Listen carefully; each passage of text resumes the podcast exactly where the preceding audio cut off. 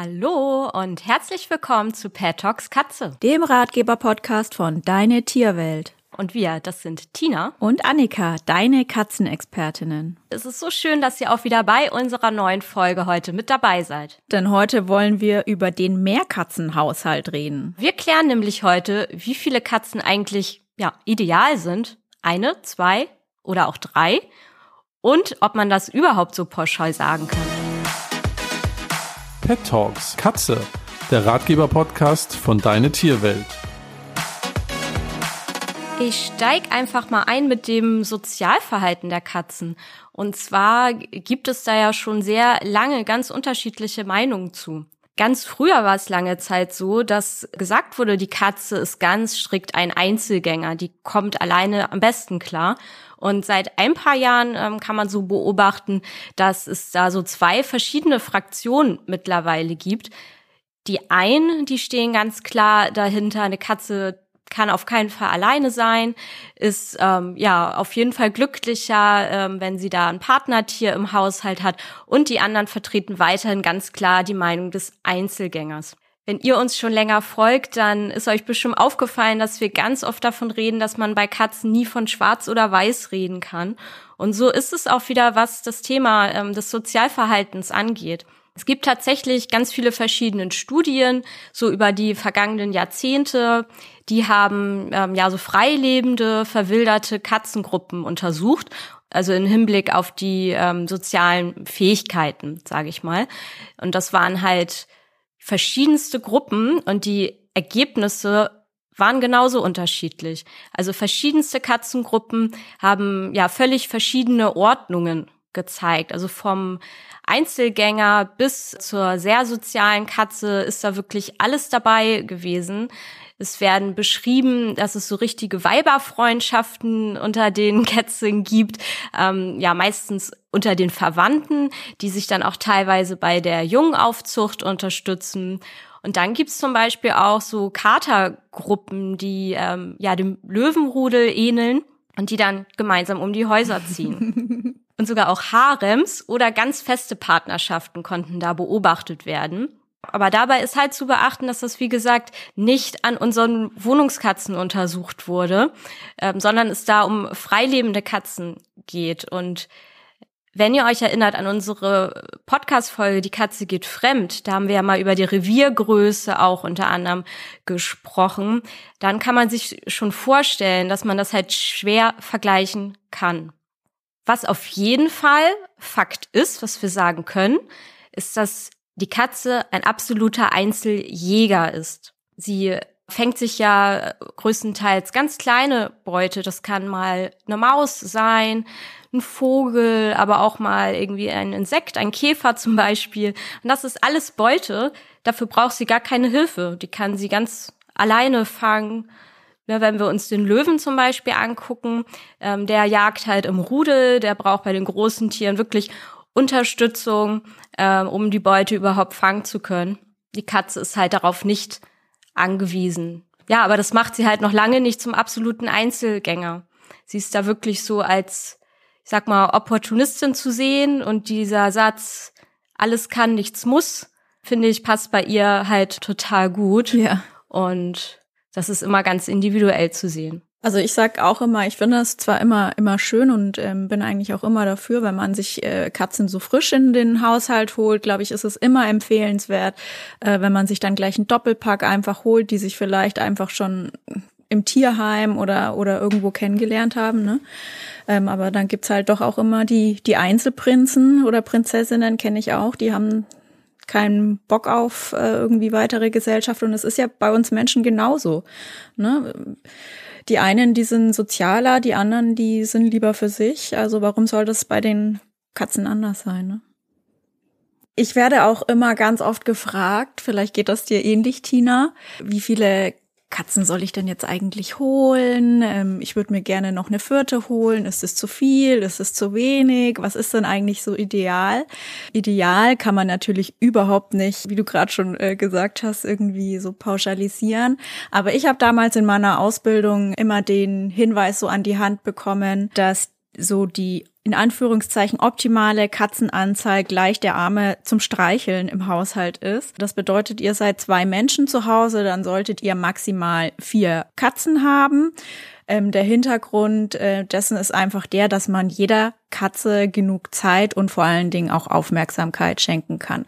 Weil, naja, ist man Einzelperson vielleicht und arbeitet auch noch äh, außer Haus und hat äh, sechs, sieben Katzen, könnte unter Umständen natürlich die ein oder andere äh, zu kurz kommen und äh, das kann dann wiederum äh, im Haushalt unter den Katzen dann auch irgendwie zu Verhaltensveränderungen führen und so weiter und so fort. Deswegen sollte man halt seine Katzenliebe auch manchmal, auch wenn es schwerfällt, im Zaun halten.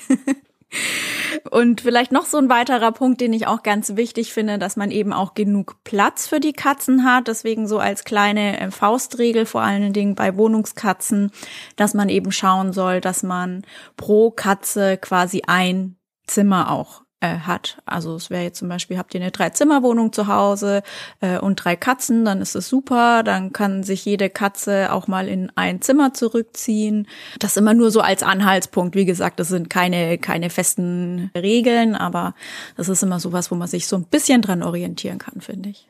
Dann kommen wir mal dazu, was sind dann so die häufigsten Probleme im Mehrkatzenhaushalt?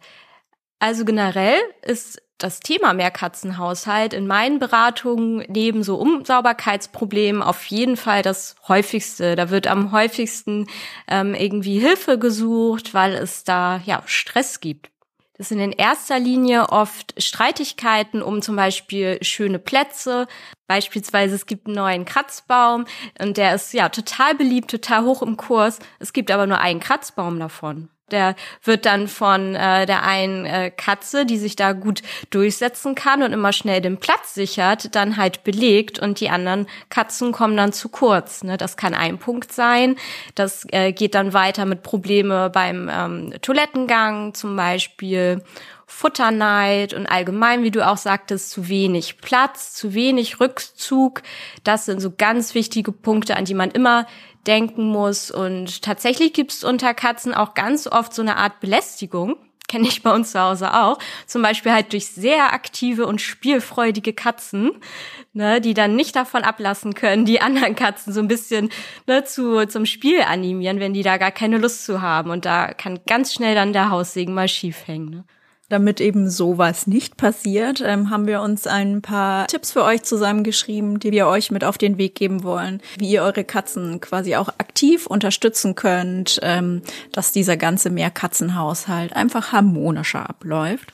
Und ich fange einfach mal ähm, mit einem ersten Punkt an, den ich auch wirklich ganz wichtig finde, ist, dass man ähm, die Katzen durchaus das selber regeln äh, lassen sollte und auch selber machen sollte und dem Ganzen auch Zeit geben sollte. Also holt ihr euch zum Beispiel eine zweite Katze ins Haus und es funktioniert jetzt nach drei, zwei, drei Wochen noch nicht lasst da absolut nicht den äh, Kopf hängen oder verzweifelt, sondern lasst euren Katzen wirklich auch die Zeit und beobachtet das eben. Die müssen ja auch einfach zueinander finden. Und äh, es kann durchaus zu äh, Streit und Raufereien mal kommen. Da ist immer die schwierige Frage, auch wann ist ein Streit ein Streit bei Katzen? Das äh, fällt manchen immer recht schwer einzuschätzen, aber ich sage dann immer, na ja, also wenn du siehst, dass sie wirklich nur noch ein Wollknäuel sind und schon irgendwie das, das Fell fliegt, das ist dann auf jeden Fall, finde ich, ein Moment, wo man dann auch als Katzenhalter ähm, einschreiten sollte, dass halt einfach auch nichts Schlimmeres passiert und das ist dann für eine Katze durchaus auch mal so ein Trauma, so ein Angriff. Da sollte man dann schon eingreifen, aber nicht immer schon ähm, bei jeder kleiner Zankerei, wie ich jetzt vorhin gesagt habe, die stehen nebeneinander und äh, wenn man mich sehen könnte, ist auch witzig, äh, fuchteln da so mit ihren Pfoten rum oder so. Das ist absolut noch kein Grund, finde ich, da irgendwie dazwischen zu gehen. Und noch idealer eigentlich ist, wenn ihr schon seht, so, oh oh, wenn die und die Situation ist, dann kommt es oft zu Zankereien, dann könnt ihr dieser Situation eigentlich schon vorbeugend so den Wind aus den Segeln nehmen und die Katzen ablenken, mit den Katzen spielen, ihnen irgendwas anderes Interessantes anbieten, ähm, damit einfach so ein weiterer Moment des Streits einfach gar nicht erst passiert. Also ich denke auch, das ist da mal ganz äh, situationsabhängig und ne, kommt oft drauf an, wie lange leben die schon zusammen. Also viele finden es halt schon total schockierend, wenn halt gefaucht wird, aber damit sagt die Katze ja in dem Moment eigentlich nur, ey komm, ne, jetzt nicht, du bist mir zu nah oder wie auch immer. Wenn das jetzt der, der Alltag nachher ist und da untereinander den ganzen Tag nur gefaucht wird, dann äh, sind die auf jeden Fall alle nicht happy, dann stimmt da was nicht, ne? Aber ansonsten dürfen die auch ruhig mal miteinander kommunizieren. Und das geht halt damit weiter, dass man halt insgesamt einen Blick auf die ganzen Bedürfnisse der Katzen hat. Und natürlich, je glücklicher jede einzelne Katze ist, desto positiver wirkt sich das dann auf die gesamte Katzengruppe aus. Und dazu gehört auch, dass jede Katze mindestens einen Lieblingsrückzugsort hat. Ne? Und dass man die auch wirklich mal ein paar Stunden lang komplett in Ruhe lässt und gerade auf diesem speziellen Rückzugsplatz, dass sie weiß, wenn sie da ist, dann ne, lässt sie jeder in Ruhe. Da kommen die anderen Katzen nicht unbedingt hin. Da kommt mein Mensch nicht ständig vorbei und will mit mir schmusen oder so. Da habe ich echt mal Zeit für mich. Das ist echt wichtig und das kann auch mal ähm, an der dritten Ebene sein. Also erhöhte Plätze zum Beispiel, die geben ja allgemein mehr Raum. Und es sorgt auch dafür, dass ja diese Individualdistanz leichter eingehalten werden kann. Die ist ja auch bei jeder Katze anders. Also wie nah darf die andere Katze mir kommen, ohne dass mich das großartig stört. Ne, das sind in der Regel so ein bis zwei Meter, kommt immer ja aufs Verhältnis der Katzen zueinander an. Also bei mir ist es ähm, schon so, dass äh, jede Katze eigentlich so ihren ihren festen Schlafplatz äh, bei uns in der in der Wohnung hat. Ähm, und da wird sie eigentlich auch von den anderen in Ruhe gelassen. Also wenn die Katze da liegt, da geht dann keine andere hin, was ich auch richtig schön finde. Ist das bei euch auch so, dass die Katzen da so einen, so einen festen Liegeplatz haben oder schlafen die überall mal? Ja, also es gibt bestimmte Plätze, die werden nur von einer Katze genutzt, aber es gibt auch ganz viele Lieblingsplätze, die die sich tatsächlich teilen. Und das ist dann so tageszeitabhängig. Die eine liegt da und da nur nachts zum Beispiel, die andere tagsüber. Ne, und deswegen, also da kommt es nicht dann zu Rangeleien, aber manchmal sieht die andere Katze das nicht. Wir haben da im Schlafzimmer zum Beispiel im Schrank so eine kleine Höhle und da sieht man nicht sofort, ob da jemand drin liegt oder nicht. Da muss man halt erstmal den Kopf reinstecken, ne, wenn man es nicht riecht und dann ja kommt dann immer ein Gefauche zurück, ne, einmal kurz Fauch und dann weiß Jana, oh okay, besetzt. genau. Ja, cool. Aber finde ich total schön, dass sie sich das halt auch so ähm, aufteilen. Also wir, wir haben genug Plätze, aber ja, die sind halt wirklich sehr, sehr beliebt und die teilen die sich untereinander auf, ohne dass es da groß zu Stress ja, kommt. Ein weiterer äh, wichtiger Punkt ist natürlich, wenn man mehrere Katzen hält, dass man auch jeder Katze Einzelzeit schenkt. Das finde ich ganz wichtig, dass sich jede Katze auch wirklich so willkommen im Haushalt fühlt und dass man mit jeder Katze einzeln auch nochmal so eine Einzel Bindung, so eine spezielle Bindung aufbaut. Und Einzelzeit kann auch wirklich ganz viel sein. Einzelzeit kann sein, einfach mal nur mit einer Katze auf dem Sofa zu liegen und zu schmusen. Ganz toll zum Beispiel auch, wenn man ein, wenn das klappt natürlich, ähm, wenn man ähm, mit einer Katze Zeit verbringt und nur mit einer Katze auch mal spielt, einfach mit der Angel oder so gemeinsames Spielen ist auch ganz toll für die Bindung ähm, und bestätigt die Katze auch noch mal irgendwie in sich. Das können ganz viele verschiedene Rituale sein. Manche gehen mit ihrer Katze spazieren, manche ähm, klickern mit der Katze. Das sind so lauter ähm, Aktivitäten, worüber sich die Katze freut, wenn man das auch einfach mal nur mit ihr alleine macht. Und genau so ist es halt auch so wichtig, dass man äh, Zeit als Gruppe tatsächlich verbringt mit den Katzen. Da kann man sich auch so richtige Rituale überlegen. Zum Beispiel, wo du gerade das Klickern wieder ansprichst. Wir ähm, habe ich ja auch schon öfter erzählt, dass ich mit der Lilly ganz viel klicker. Die anderen beiden wissen natürlich auch, wenn das Klickgeräusch kommt, wenn die das hören, aber gerade irgendwo anders sind. Das war äh, zum Beispiel gestern Abend wieder der Fall. Da habe ich mit Lilly unten geklickert und prompt kamen die anderen beiden Katzen auch angelaufen. Die, ne, ich wusste gar nicht vorher, wo die sind, deswegen hatte ich die auch nicht dazugeholt. Prompt haben sie den Klicker gehört, das Geräusch, da kamen die auf einmal alle angelaufen. Ja, und dann haben wir halt so eine Klickerrunde zu dritt gemacht. Da hat dann jeder seinen Stuhl können sich auch alle sehen und das ist immer total niedlich und klappt auch voll gut. Das kann, kann halt auch die Bindung zueinander verstärken, weil es passiert ja in der Gegenwart von der anderen Katze was Positives. Die haben ja alle total die Endorphine, Glücksgefühle in dem Moment. Und wenn die, ne, das in Verbindung mit der anderen Katze haben, es ist doch super, was Besseres gibt's nicht. Und so kann man zum Beispiel auch zu dritt mal spazieren gehen, ne, wenn man die Möglichkeit hat, sowas zu machen. Da kann man halt ganz kreativ sein. Wo man allerdings immer ein bisschen aufpassen muss, finde ich, ähm, beim Spielen. Denn wir haben ja vorhin gesagt, Katzen sind auf jeden Fall Einzeljäger. Und natürlich ist das dann auch beim Spielverhalten so.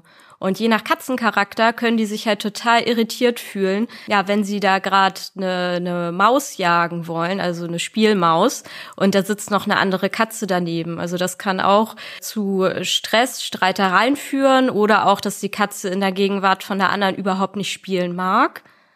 Oder die andere Katze, die das beobachtet, kann sich vielleicht auch irgendwie bedroht fühlen und äh, findet das gerade gruselig. Also da muss man immer ein bisschen aufpassen und da empfehle ich persönlich immer lieber komplett getrennt zu spielen. Was ich noch äh, ganz wichtig finde, ähm, ist, dass man bei mehreren Katzen auch das Katzenklo-Management äh, richtig ausrichtet. Darüber werden wir in einer späteren Folge nochmal genauer eingehen. Aber wenn wir gerade über den Mehrkatzenhaushalt reden, finde ich wichtig, dass es ähm, im Bereich des Klos zu keinem Problem kommt. Und deswegen wäre es wirklich super, wenn ihr immer eine Toilette mehr habt, als äh, ihr Katzen habt. Das bedeutet, habt ihr zwei Katzen, dann sind drei Katzentoiletten wirklich super. Und die stellt ihr dann am besten nicht alle drei nebeneinander, sondern äh, jede Toilette in einen anderen Raum. Es sollte dann ähm, ein eher ruhiger Platz sein, wo nicht die ganze Zeit jemand dran vorbeigeht, wo die Katze dann auch wirklich ihre Ruhe hat aufs Klo zu gehen. Die verschiedenen Räume sind einfach dafür da, dass die Katze die Möglichkeit hat, auszuwählen, wo sie sich einfach auch am wohlsten fühlt. Manche Katzen gehen nicht so gerne äh, auf Toilette, wenn irgendjemand noch mit im Raum ist oder so. Die kann dann einfach woanders hingehen und geht dann im, im Raum daneben auf Toilette. Und wenn man da schon einfach diese banale Regel, sage ich jetzt einfach mal, einhält, kann man da schon wirklich ganz viel vorbeugen. Dann ist es auch nicht schlecht, wenn du mit jemandem zusammenlebst dass man sich ja abspricht untereinander, irgendwie Aufgaben ähm, gerecht äh, aufteilt, abgibt zum Beispiel. Das betrifft dann halt die Fürsorge der Katzen wie äh, auch die Fütterung. Wir haben nämlich äh, zum Beispiel gerade das Problem, sage ich mal, im Alltag, dass ich immer donnerstags ein bisschen länger ähm, auf der Arbeit bin in der Tierarztpraxis und die kriegen halt ziemlich früh Futter und ja, also ich fütter halt meist bei uns zu Hause und dann erst wieder abends, wenn ich wiederkomme. Und äh, da liegen wirklich ein paar Stunden dazwischen. Und sonst habe ich das im Alltag halt immer so untergebaut, dass die viele, viele kleine Portionen über den Tag verteilt kriegen.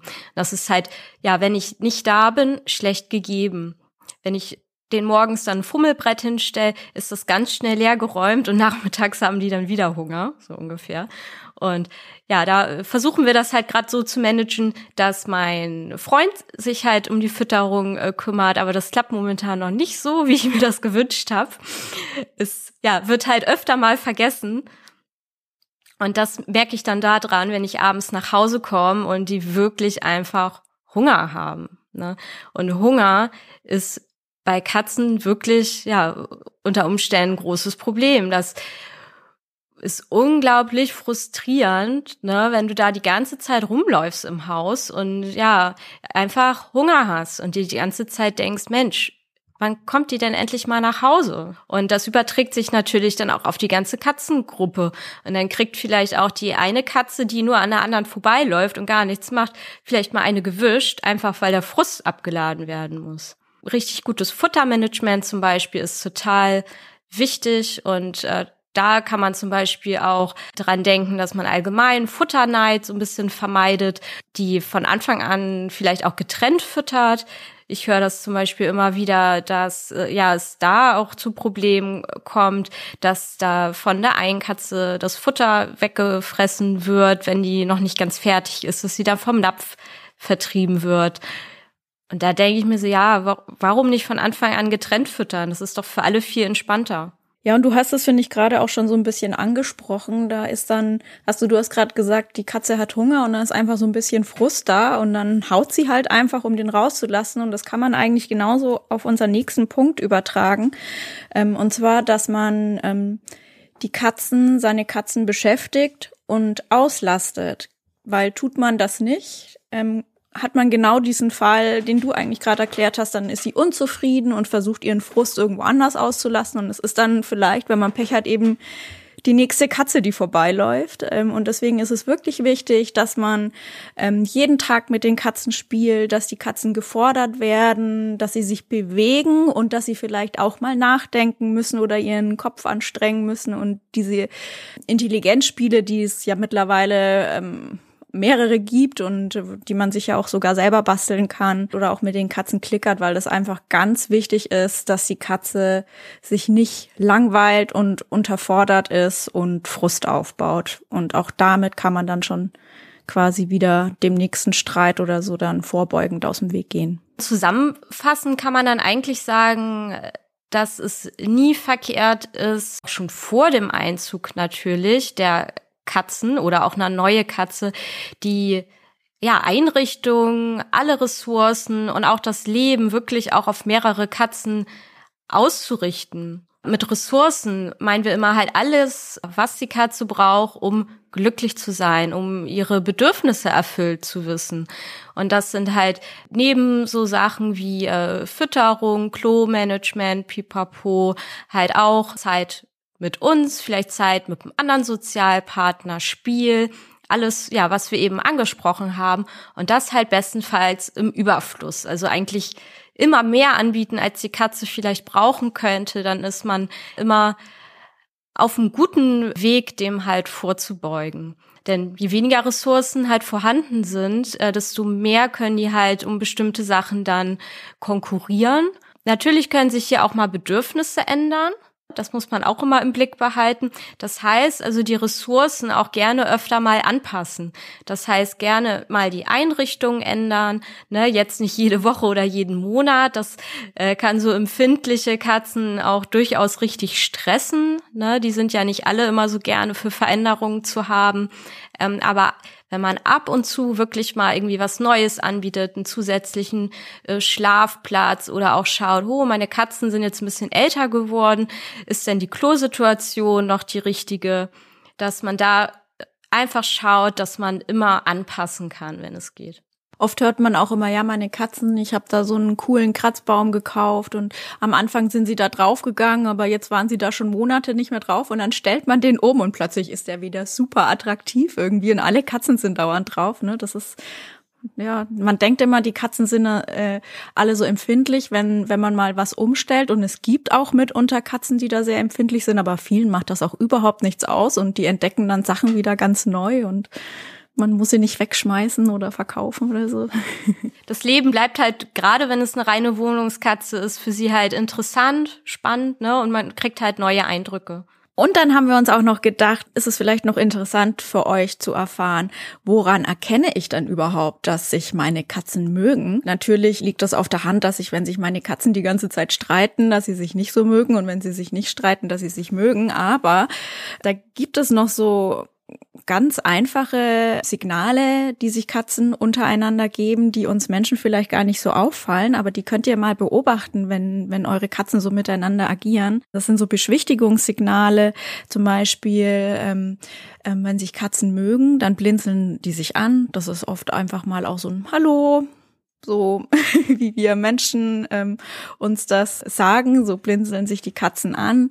Oder wenn sie in einer Situation sind, wo eigentlich alles völlig in Ordnung ist und gerade aber keiner so wirklich Stress haben will und eigentlich alles easy ist, dann gähnt eine Katze durchaus auch mal, ähm, einfach um der anderen zu sagen, sagen, du, alles okay, jetzt gerade so wie es ist. Wenn sich Katzen wirklich ähm, richtig doll mögen, dann geben sie sich eigentlich oft einen so einen Nasenstupser. Das machen die meistens so zur Begrüßung. Habt ihr vielleicht auch schon mal gesehen, wenn die Katzen aufstehen oder sich länger nicht gesehen haben und dann aufeinander zulaufen, dann stupsen sie sich so an den Nasen an. Das finde ich auch immer ganz putzig. Das ist übrigens, äh, weiß ich noch, als Mamina zu uns kam und die dann das erste Mal auf Pushy getroffen ist und sie sich, haben sich gleich einen Nasenstupser gegeben und dann habe ich mir gedacht, so ja, cool.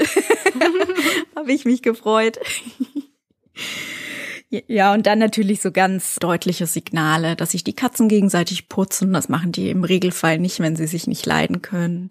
Und auch aneinander reiben, dann markieren sie sich ja quasi auch so gegenseitig und so. Das sind dann so, so Signale miteinander kuscheln. Da kann man sich dann so richtig freuen als Katzenhalter, finde ich. Also bei solchen Signalen kann man sich eigentlich sicher sein, ja, dass sie sich auf jeden Fall miteinander wohlfühlen. Und im Umkehrschluss können dann bestimmte Signale darauf hindeuten, dass es da irgendwie schon Spannungen gibt oder dass die Beziehung überhaupt nicht gut ist. das kann auch dann auf der anderen Seite auch dieses Blinzeln ähm, sein. Das kann manchmal nämlich auch zur Beschwichtigung genutzt werden in Situationen, wo sich die Katze unsicher fühlt. Das heißt, dann sollte man immer gut so auf den äh, Zusammenhang, also auf die individuelle Situation dann achten. Und damit sagt sie dann in dem Moment, ne, ja, ist alles gut, also möchte die Situation so ein bisschen entschärfen. Dann ist es auch immer wichtig, einen Blick auf den Schwanz zu haben, auf die Schwanzhaltung. Na, wenn die Katze zum Beispiel äh, den so ein bisschen von der einen zur anderen Seite schlägt, also wenn der nicht ruhig gehalten wird, dann kannst du davon ausgehen, dass sie aus welchem Grund auch immer gerade sich in so einer ja, Erregungslage befindet, irgendwie so einen inneren Konflikt hat. Und äh, das kann natürlich auch mit der anderen Katze zu tun haben, die ja vielleicht gerade auf der anderen Zimmerseite steht und sie vielleicht auch anstarrt. Längeres Anschauen, richtiges Anstarren wirkt auf ähm, die andere Katze unter Umständen richtig bedrohlich. Also wenn dir das auffallen sollte, dass äh, der Blickkontakt zwischen den Katzen irgendwie länger als gewöhnlich besteht, dann versuch das immer irgendwie freundlich zu unterbrechen und umzulenken. Ja, denn selbst wenn die andere Katze das in dem Moment mal nicht so meint, sollte, kann es halt bei der anderen so ankommen und dann auch, ja, für, für ein schlechtes Gefühl sorgen.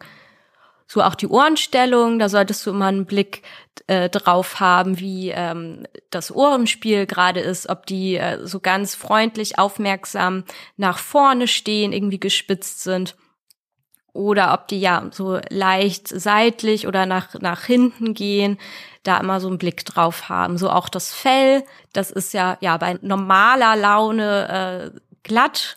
Wenn ja, sie sich irgendwie aufregt, so ein bisschen Stress empfindet, ja, kann das halt mal so eine richtige Bürste kriegen oder dass auch nur so vereinzelt die Haare im Rückenbereich zum Beispiel ein bisschen aufgestellt sind. Dann natürlich äh, das Fauchen, das ist immer so ein äh, Drohanzeichen, eine Abwehrreaktion, äh, sowie auch Knurren.